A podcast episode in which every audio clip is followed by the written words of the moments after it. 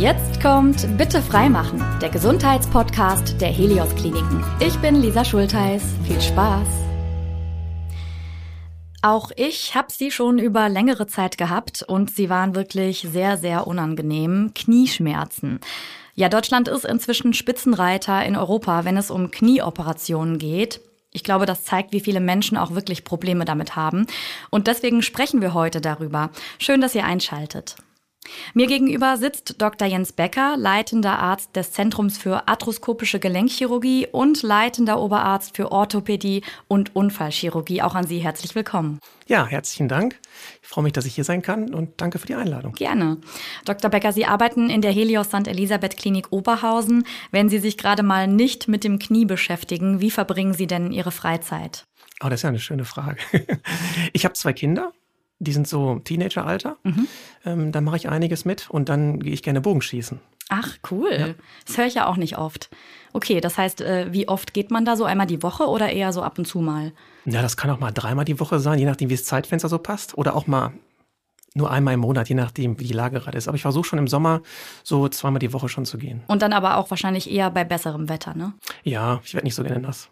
Ja, kann ich nachvollziehen. ist aber nicht auf der Wiese, sondern ist im Wald. Also ist ein bisschen ist geländegängig, also ist 3D-Bogenschießen. Mhm. Und das ist schon jetzt was anderes, als wie man das aus dem Fernsehen kennt. Wollte ich gerade sagen, also 3D, ich kenne es nur ganz klassisch mit der Zielscheibe und dann feuert man mal drauf. Nee, los. das ist so eine Imitation einer Jagd. Also man schießt auf Plastiktiere, wenn man so will, mhm. in entsprechenden Entfernungen, im entsprechenden Gelände. Mhm. Und das ist ähm, sehr viel abwechslungsreicher. Ja, wollte ich gerade sagen. Klingt sehr spannend. Also ich äh, habe da wahrscheinlich ein etwas gängigeres Hobby. Ich tanze sehr gerne in meiner Freizeit.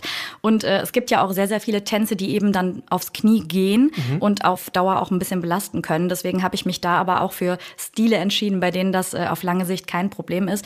Wenn unser Knie aber zum Beispiel knackt oder auch schmerzt, was kann denn dahinter stecken?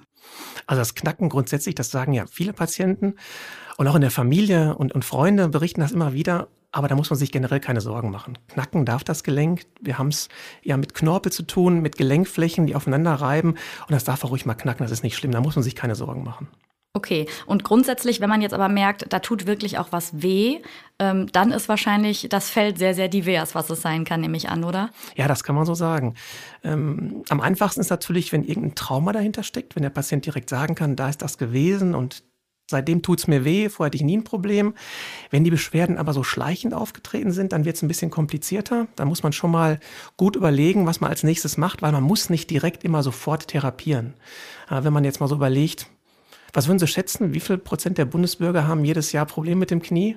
Ja, gute Frage. Hm, ich würde mal sagen, so 60 Prozent vielleicht? 10 Prozent. Echt? Aber wenn man die Altersstufe hochklettert, so ab 45 sind schon 28 Prozent und ab 65 schon 37 Prozent. Mhm. Daran sieht man ja, dass es jeden irgendwann mal betrifft und mhm. je älter man wird, desto höher die Wahrscheinlichkeit aus. Mhm. Das heißt, ganz wichtig ist, wie lange sind die Beschwerden? Wie stark sind die Beschwerden? Und welcher Art sind die Beschwerden? Und dann muss man genau überlegen, was man als nächstes macht.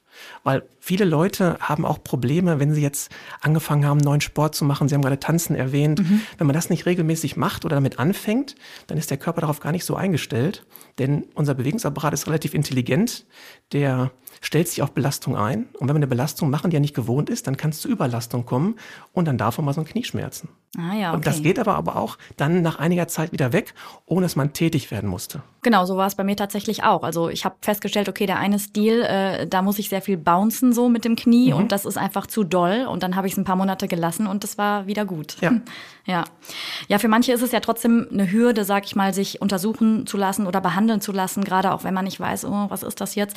Wie können Sie denn da vielleicht auch so ein bisschen ermutigen, trotzdem rechtzeitig zu Ihnen zu kommen? Ja, man soll natürlich nicht zu Hause sitzen mit Tränen in den Augen und sein Alltag mehr bewältigen können. Das macht natürlich keinen Sinn. Also wenn die Beschwerden einen schon stark einschränken und der Leidensdruck da ist, dann sollte man zügig schauen, dass man zum Arzt kommt, zum Facharzt am besten. Und der wird dann anhand der Untersuchung und der Anamnese erstmal feststellen, was als nächstes gemacht werden muss. Man hat eigentlich schon einen relativ guten Eindruck, wenn man den Patienten erzählen lässt, was passiert ist. Je nachdem, welche Altersstruktur man auch vor sich hat, welchen, welchen Leistungsspektrum der Patient so hat, kann man relativ zügig entscheiden oder sehen, in welche Richtung es geht. Und dann kann man auch entscheiden, ob man eine weitere Diagnostik braucht. Mhm. Das heißt, in der Regel würde man schon mit dem Röntgenbild anfangen, wenn die Beschwerden länger bestehen, halt um auszuschließen, dass am Knochen irgendwas ist. Wenn ich Richtung Sehnen, Meniskus, Bänder gehe, Knorpel, das sehe ich besser in der Kernspintomographie. Das dauert ja auch eine gewisse Zeit, das durchführen zu lassen. Und deswegen sollte man jetzt nicht äh, so lange warten. Genau, da gehen wir nämlich gleich noch genauer drauf ein, was es da alles so gibt und auch was da die Ursache sein kann. Ähm, warum ist es denn dann trotzdem so wichtig, dass man nicht zu spät geht? Weil man doch relativ schnell dann chronisch damit zu tun haben kann, oder? Ja, ich sag mal so, die häufigsten Sachen, die ja passieren können, sind Knorpelschäden, Meniskusschäden. Und die Sachen wollen wir eigentlich verhindern, beziehungsweise wollen Folgeschäden vermeiden. Das heißt, wenn da ein Schaden vorliegt, dann muss man auch schauen, wie art ist dieser Schaden gelagert. Kann es sein, dass daraus Folgeschäden entstehen? Nicht jeder Meniskusschaden muss weitere äh, Folgeschäden verursachen. Das kommt auf die Art des Meniskusproblems an. Wie ist der Meniskus gerissen? Ist der Riss größer? Ist er lappenartig gerissen? Ist er fragmentiert, sodass es mechanische Probleme geben kann?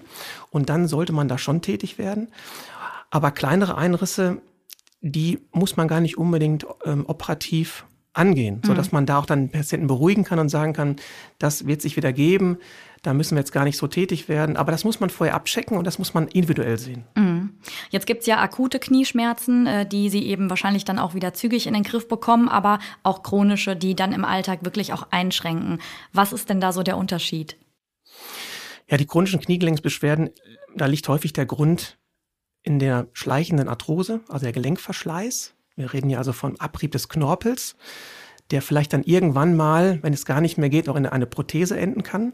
Aber vorher macht es natürlich Probleme, das begleitet einen über viele Jahre. Und diesen Knorpel, ähm, diese Knorpelschädigung, das ist schwierig, das zu therapieren. Und wir können ja auch keinen Knorpel dort neu hinbringen, wo er verloren gegangen ist. Das sage ich den Patienten auch immer. Man muss schauen, dass man den Knorpel, den man da hat, erhält. Und da fängt der Meniskus an, wenn der Meniskus äh, Probleme hat und Teileinrisse hat oder Teilverluste hat, auch durch eine Operation, dann erhöht man das Arthroserisiko signifikant. Also mhm. man kann so eine Pauschalzahl sagen, ein fünf- bis siebenfaches Arthroserisiko bei einer Teilmeniskusschädigung. Und Arthrose ist aber auch immer gleich Abnutzung, gleich schwere Belastung, gleich höheres Alter oder nicht nee, das, unbedingt? Das hängt auch so ein bisschen von unserem, von unserem genetischen Standing ab, was wir haben. Das ist bei jedem anders. Aber letztendlich geht es um die Knorpelsubstanz. Mhm. Wenn die reduziert wird, wenn der Knorpel langsam verschwindet, ähm, das ist der Abrieb. Und das kann bei dem einen relativ früh auftreten, bei dem anderen relativ später. Ich habe auch 80-Jährige schon mal arthroskopiert mit Meniskusschaden, die einen super Knorpel hatten. Mhm. Also man findet das gesamte Spektrum. Unser Podcast adressiert natürlich vor allem die akustischen Sinne. Wir versuchen aber auch trotzdem immer mal wieder so ein bisschen bildhafter zu werden. Beschreiben Sie doch mal, wie unser Knie so aufgebaut ist. Ist ja ein relativ großes Gelenk, kann jeder sehen, kann jeder anfassen, hat ja auch jeder schon mal angefasst. Das heißt, wir haben einmal ähm, die Oberschenkelrolle als oberen Teil. Da unterscheiden wir den inneren und äußeren Anteil, also die innere Gelenkrolle und die äußere Gelenkrolle. Dann kommt schon der Schienbeinkopf, eher ein flächiges, ein Plateau, so muss man sich das vorstellen, während die Oberschenkelrollen wirkliche Rollen sind, so, so kufenartig. Und davor liegt die Kniescheibe. Und dieses bildet im Prinzip das Gelenk, das ist ein ein, ein Rollgleitgelenk, wenn man so will, ähm, wird dann verstärkt durch den Bandapparat, durch die Kapsel, durch das Innenband, durch das Außenband, die Kniescheibe vorne, die durch das ähm, Patellaband geführt wird. Und ähm, in der Mitte stehen als Pfeiler die Kreuzbänder, das vorderhintere Kreuzband. Klingt jetzt schon nach einer etwas komplexeren Zusammensetzung und zeigt auch, was das Knie da alles leisten muss für uns, oder? Das stimmt, das ist äh, ein sehr wichtiges äh, Gelenk und ist einer relativ starken Belastung ausgesetzt und hat eine relativ wichtige und komplizierte Funktion. Und damit es das erfüllen kann, braucht es halt diesen komplexen atomischen Aufbau. Und ist es das Komplexe, was Sie sehr daran fasziniert oder warum sind Sie in den Fachbereich eingestiegen damals? Ich bin ja eigentlich von Haus aus Unfallchirurg und ich man überlegt sich am Anfang, was man machen möchte. Und es gibt ja so viele Bereiche. Aber ich muss ganz ehrlich sagen, Unfallchirurgie, damit habe ich angefangen. Das ist eine relativ ehrliche Geschichte. Der Knochen ist kaputt, das kann ich heilen. Und da wird der Patient sehr wahrscheinlich relativ gut wieder genesen und kommt wieder klar. Und der Anschluss war letztendlich dann die Orthopädie, Verschleißveränderungen halt zu, zu therapieren. Und das hat zueinander übergegriffen. Wie sind wir denn da gerade so in der Technik? Also hat sich da in den vergangenen Jahren auch schon viel getan oder haben Sie das Gefühl, da ist noch Luft nach oben? Es gibt so ein paar Bereiche, boah, da müsste die Forschung mal irgendwie besser werden. Also rein operationstechnisch haben wir weiter diese Schlüssellochoperationen. Da hat sich eigentlich nicht so viel getan, außer dass man ähm, großzügiger mehrere Portale verwendet, die früher nicht so Standard waren. Da ist man heute relativ weiter und und, und fortschrittlicher. Aber die Technik ist, sage ich jetzt mal, schon so relativ ausgereift geworden. Man kann sehr viel arthroskopisch adressieren und das ist schon technisch sehr gut. Mhm. Und was glauben Sie, wo sich es noch hin entwickeln kann? Oder haben Sie da vielleicht auch besondere Wünsche, äh, sag ich mal? An die, an die Medizin, an die Technik? Ja, so momentan, was immer so ein bisschen problematisch ist, gerade bei jungen Leuten, wenn die einen ausgeprägten Meniskusschaden haben, aufgrund eines Unfalls, den man nicht mehr reparieren kann, dann ist es schwierig, wenn der ganze Mus wenn der ganze Meniskus in Mitleidenschaft gezogen ist, bekommt der Patient natürlich dadurch relativ eher einen Verschleiß. Weil der Meniskus hat ja eine Aufgabe. Also der hat erstmal äh, eine Druckaufnahmefunktion. Er gleicht das Gelenk aus, er macht es kongruent, weil die Oberschenkelrolle ist der halbmondförmig und das Tibiaplateau, der Schienbeinkopf ist flächig und der Meniskus dazwischen, der gleicht das aus mhm. und dient als Stoßdämpferfunktion. Und wenn dieser Stoßdämpfer weg ist, dann kriegen natürlich auf lange Gesicht eine Arthrose. Mhm. Und wenn man dann Patienten hat, die jungen Alters sind, wo der Meniskus verloren gegangen ist, der regeneriert sich selber nicht, der repariert sich auch nur in Grenzen, dann hat man ein Problem. Und da ist man gerade schon dabei zu überlegen und Sachen auszuprobieren. Was kann man mit einem kompletten Meniskusersatz machen?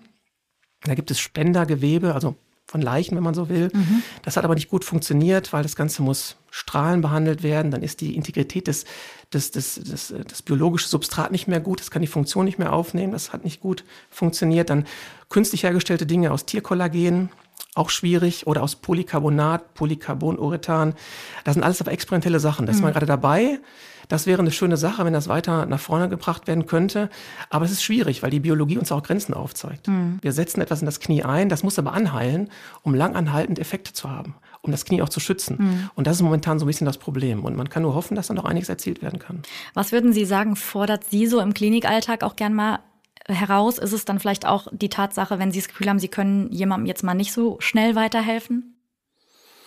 Ja, letztendlich können wir eigentlich alles. Also wir sind auf alles vorbereitet. Letzte Woche erst eine 13-Jährige gehabt, die war auf dem Trampolin, die hatte eine relativ seltenen Verletzung eine Immissus Hinterhornwurzel. Mhm. Und da ist das Problem, Meniskus ist vollständig intakt, hat kein Problem, aber die Wurzel ist abgerissen, das heißt die Aufhängung. Und wenn die Aufhängung abgerissen ist, dann kann der Meniskus seine Funktion nicht mehr erfüllen. Das heißt, die Kraft kommt von oben, der Meniskus weicht einfach aus und der komplette Knorpel ähm, liegt aufeinander und hat keine ausreichende Puffer, mhm. äh, Puffergewebe mehr. Mhm.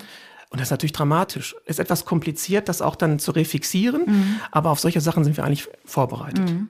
Jetzt äh, ist schon so oft auch das Stichwort Meniskus gefallen, deswegen will ich auch gerade noch mal anknüpfen. In meiner Familie haben äh, viele Fußball gespielt, also meine Onkels und äh, Cousins waren da äh, ja lange Zeit unterwegs und gefühlt hatte jeder von denen aber einen Meniskusschaden oder mal einen Riss, zumindest habe ich das so mitbekommen und die mussten dann auch aufhören mit der Sportart. Was macht ein Meniskus denn im Knie? Was ist da so die genaue Funktion und auch warum ist er so anfällig in dem Sinne? Also hatten wir gerade schon kurz angesprochen, also die, die ähm, Gelenkkonkurrenz herzustellen zwischen Oberschenkel und Unterschenkel, dann diese Druckaufnahmefunktion, diese Pufferwirkung, aber auch durch den Scheibenwischereffekt die Verteilung der Gelenkflüssigkeit. Das sind eigentlich die Hauptaufgaben. Und äh, wenn er das nicht mehr erfüllen kann, dann kommt es zu einer höheren Belastung sozusagen des Knorpels und das wollen wir auf jeden Fall verhindern. Und gibt es dann immer nur diese zwei Sachen, weil ich höre ganz oft nur von Arthrose oder Meniskusproblemen, also oder gibt es da mehr, was auch äh, Krankheiten macht oder Arthrose und Meniskusproblem ist eigentlich die Hauptursache. Mhm. Dann natürlich gibt es auch Fehlstellungen im Gelenk, die eine unterschiedliche Druckbelastung im Gelenk hervorrufen. Da sind dann Achsbegradigung gemacht, das gibt es auch mal. Es gibt isolierte Durchblutungsstörungen im Knochenbereich, die auch den Knorpel in Mitleidenschaft ziehen. Das haben wir auch mal, aber alles eher seltener. Das mhm. Hauptproblem sind schon die Menisken und, die, und, der, und der Knorpel. Jetzt haben Sie ja auch verschiedene Spezialisierungen. Was äh, machen Sie denn am liebsten? Kann man das überhaupt so sagen oder Ach, also insgesamt machen mir arthroskopische Operationen sehr viel Spaß. Das mhm. ist gerade an der Schulter oder am Knie. Aber ich operiere auch ganz gerne äh, unfallchirurgische Dinge, muss ich sagen. Also weil das Spektrum gerade auch so breit ist, macht das Ganze sehr viel Spaß und ist sehr abwechslungsreich. Mhm. Man muss aber in gewisser Übung bleiben, damit man das ähm, vernünftig bewerkstelligen kann. Das muss man schon sagen. Wenn jetzt PatientInnen in ihre Sprechstunde kommen, wie genau behandeln Sie dann? Wie läuft so eine klassische Diagnostik ab? Also wenn der Patient reinkommt, lasse ich ihn erstmal reden die Leute haben ja schon so einen gewissen Bedarf, auch mal was loszuwerden. Und dann gebe ich ihnen erstmal ein bisschen Zeit und da kann ich mir schon mal ein paar Informationen rausziehen und dann kann ich nachfragen und dann untersuche ich den Patienten. Und dann habe ich schon mal eine erste Einschätzung und dann sage ich ihm, ob wir noch Informationen brauchen. im Sinne von ergänzenden Röntgenbildern, MRT, manchmal auch in der Computertomographie. Mhm. Und dann haben wir das Ganze, wird dann eingeleitet, wird durchgeführt, dann treffen wir uns nochmal und dann besprechen wir nochmal gemeinsam, was jetzt am sinnvollsten wäre. Das hängt dann von vielen Faktoren ab. Wie alt ist der Patient? Was hat er für einen Anspruch? Wie stark sind die Beschwerden? Wie lange sind die Beschwerden? Mhm. Und wie stark ist er eingeschränkt? Und darauf abzielend kann man dann festlegen, gibt es hier eine Option für eine konservative Therapie? Gibt es eine Sache, die ganz klar operativ versorgt werden muss? Und das kann man relativ gut mit dem Patienten besprechen, sodass das auch vernünftig aufnimmt und versteht. Sie haben es eingangs schon mal so ein bisschen gesagt, um da vielleicht auch die Sorge zu nehmen, es muss nicht immer direkt die Operation sein. Welche konservativen klassischen Behandlungsmöglichkeiten wenden Sie so an? Ja, in der Klinik sind natürlich die konservativen Sachen ähm, eher nicht so ausgeprägt, weil wir sind ja eher die Patienten kommen zu uns ins Krankenhaus, um eigentlich operiert zu werden, sind ja teilweise auch vorgefiltert durch die niedergelassenen Kollegen, die dann zu uns geschickt werden, wo die konservative Therapie schon bereits ausgeschöpft ist. Aber grundsätzlich sollte man immer ähm, die Bewegungsfähigkeit, die Muskelkräftigung und die Koordination im Vordergrund stellen durch krankengymnastische Übungsbehandlung, weil wir wissen, dass durch eine Knorpel- oder Meniskusschädigung es immer auch zur Beeinflussung der Aktivität des Muskels kommt. Mhm. Das ist reflektorisch so und da kann man als erstes ansetzen. Dann geht es um physikalische Maßnahmen, von der Wärme bis zur Kühlung, dann Schmerztherapie natürlich, orale Schmerztherapie, auch Kniegelenkinjektionen sind manchmal auch sinnvoll bis hin zur Akupunktur mhm. ist das Spektrum relativ breit. Okay, also schon irgendwie auch äh, interdisziplinär, dass da verschiedene Felder zusammenwirken, damit es einem besser gehen kann. Ne? Genau. Was würden Sie sagen, so im Schnitt, äh, wie lang Ihre PatientInnen bei Ihnen sind, damit es Ihnen besser geht? Also von Erstgespräch bis dann geht es Ihnen wieder gut? Also wenn jetzt ein Patient ein relativ, in Anführungsstrichen, gutes Knie hat, mit relativ wenig Verschleißveränderung, einen isolierten Meniskusschaden, dann geht das relativ schnell. Der Meniskus, dann nimmt man dann, also man versucht primär immer Meniskusschäden eigentlich zu nähen, wenn es geht. Ist aber ein bisschen problematisch, weil der Meniskus ist nur an der Basis durchblutet und wenn sie weiter ins Gelenk gehen, dann wird er nur noch über Diffusion ernährt. Deswegen ist die Heilungschancen gering. Aber trotzdem versuchen wir heute mehr als früher eigentlich eher den Meniskus zu erhalten und ihn zu nähen. Mhm. Und sollte man aber Teile nicht mehr erhalten können, dann werden sie resiziert, also entfernt, aber so wenig wie möglich, mhm. nur so viel wie nötig. Und das ist relativ gut verträglich und da ist der Patient relativ zügig wieder auf den Beinen. Von einer Woche bis zehn Tage, vielleicht sogar eher. Mhm. Wenn Sie jetzt aber dann doch auch zu einer OP raten, welche Wege stehen hier offen? Und gilt das dann für alle Personen oder gibt es da irgendwelche Einschränkungen? Also grundsätzlich versuchen wir es immer minimalinvasiv zu machen und mit der Arthroskopie kann ich erstmal eigentlich alles machen. Ich kann mir einen relativ guten Überblick verschaffen über die Kniescheibe, den Knorpel dort, über das, das Gelenk, das Retropatellargelenk, also zwischen Oberschenkelrolle und Kniescheibe. Man sieht alle Strukturen relativ gut. Mhm. Und damit können Sie schon ganz viel machen, bis auf den Fakt, dass Sie flächig fehlenden Knorpel nicht wieder zurückbringen können. Mhm. Es gibt Möglichkeiten in Einzelfällen, wenn es um junge Patienten geht, die ein Trauma hatten, wo ein isoliert kleiner Knorpelschaden besteht, können Sie da was machen. Also Sie können zum Beispiel Knorpel anzüchten. Da wird eine Gewebeprobe entnommen vom Knorpel. Der wird dann sozusagen ein Hochreinlabor geschickt, wird angezüchtet auf einer Matrix und diese Matrix können Sie ins Kniegelenk einbringen. Das ist eine schöne Sache.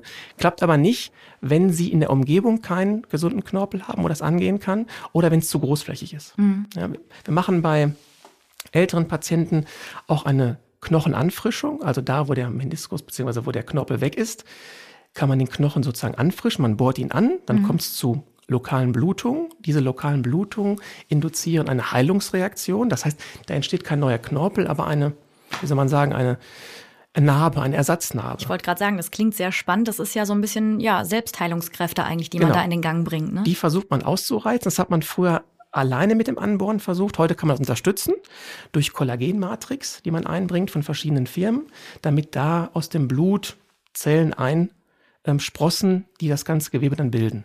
Und da kann man heute schon mit Membran einiges unterstützen. Mhm. Wir hatten ja eben schon auch das Meniskusbeispiel. Im Worst Case äh, mit einer bestimmten Sportart aufzuhören, ist natürlich schade, vor allem vielleicht auch dann für äh, Menschen, die Extremsportarten machen. Ist denn eine OP am Knie immer auch das Ende der Sportlichkeit oder kann ich auch trotzdem noch Sport machen danach? Das kommt natürlich auch darauf an, was ist, was ist passiert. Aber in der Regel absolut nicht. Man kann in der Regel wieder Sport machen, sollte das auch. Das ist auch ganz wichtig, dass sie sich bewegungsfähig halten, dass sie was machen. Ähm, das muss immer das Ziel sein. Und im Einzelfall, wenn das nicht klappt, aus unterschiedlichen Gründen, dann ähm, dann muss man das so hinnehmen, aber das ist selten der Fall. Mhm. Ich finde auch Vorsorgetipps immer noch so ganz hilfreich. Was können wir selbst denn tun, um fit zu bleiben, aber vielleicht uns eben nicht zu überlasten? Also man sollte generell jeden Tag sich moderat bewegen. Der Knorpel braucht den Wechsel von Belastung und Entlastung, weil der Knorpel sich vor allem über die Gelenkflüssigkeit ernährt und durch diesen Pumpmechanismus des Laufens, sag ich mal, ernährt er sich. Und das ist schon mal wichtig. Dadurch wird er besser ernährt, dadurch hält er auch länger. Und natürlich ist diese Bewegung gleich doppelt wichtig für unser Herz-Kreislauf-System. Die Leute leben ganz klar länger. Das hat einen doppelten Effekt und das kann man nur jedem empfehlen. Diese Schritte, 10.000 bis 12.000 Schritte am Tag sind gar nicht so schlecht. Mhm. Das ist auch individuell etwas Unterschied. Das muss nicht bei jedem so sein, aber klar ist, je mehr Schritte man am Tag macht, desto länger lebt man auch. Mhm. Ja, interessant. Ich merke auch jeden mit so einer App rumrennen, ehrlich gesagt. Aber ja, ob man das damit unbedingt ähm, jetzt steuern muss oder, oder äh, scouten, das ist jetzt jedem selbst überlassen. Aber grundsätzlich kann man sagen, sollte man sich auf jeden Fall bewegen. Ich wollte gerade sagen, alles, was uns dabei unterstützt, ist ja eigentlich dann nur positiv. Ne? Genau. Apropos positiv, ähm, was ist Ihnen wichtig bei Ihnen äh, im Klinikalltag oder vielleicht auch, wofür sind Sie dankbar, wenn Sie dann so einen Tag verbracht haben und abends nach Hause gehen? Also man ist immer dankbar, wenn man das, was man sich vorgenommen hat und was man gesehen hat, auch umsetzen konnte und dass man nach zufrieden ist und sich gesagt hat, was ich sagen kann, ja, das hätte ich bei mir auch so gewollt, das hat gut funktioniert und wir haben die besten Voraussetzungen geschaffen und jetzt muss die Biologie sozusagen das nächste tun, aber wir haben alles Menschenmögliche getan. Das heißt, wenn man da ja auch auf ein positives Feedback, auf eine Resonanz stößt, ne? Ja, die Patienten sind natürlich total zufrieden. Das merkt man natürlich schon. Und das ist natürlich auch ein schöner Aspekt an dem Beruf. Ist gar keine Frage. Aber ist ja nicht so, als wenn immer alles klappt. Hm. Das muss man natürlich auch sagen. Das muss man auch in Kauf nehmen. Und das ist auch unterschiedlich, warum die Patienten dann nochmal wiederkommen und auch andere Probleme haben. Das muss gar nichts mit dem primären Problem zu tun haben. Mhm. Manche Sachen überlagern sich auch. Klar. Aber grundsätzlich ist das extrem positiv und die Menschen sind da sehr dankbar. Dann bin ich auch dankbar. Vielen herzlichen Dank, dass Sie heute hier waren, unsere Fragen beantwortet haben. Dr. Jens Becker, Experte für arthroskopische Gelenkchirurgie aus der Helios Klinik in Oberhausen. Ja, herzlichen Dank. Ja, auch euch möchte ich natürlich danken fürs Zuhören heute. Das war wieder eine sehr spannende Folge, wie ich finde. Und es geht genauso weiter, wenn wir über Hygiene und Reinigung sprechen. Warum Reinigung im Krankenhaus nämlich deutlich mehr ist als nur Putzen, das erfahrt ihr, wenn ihr das nächste Mal einschaltet. Ich freue mich drauf. Das war Bitte freimachen, der Gesundheitspodcast der Helios Kliniken.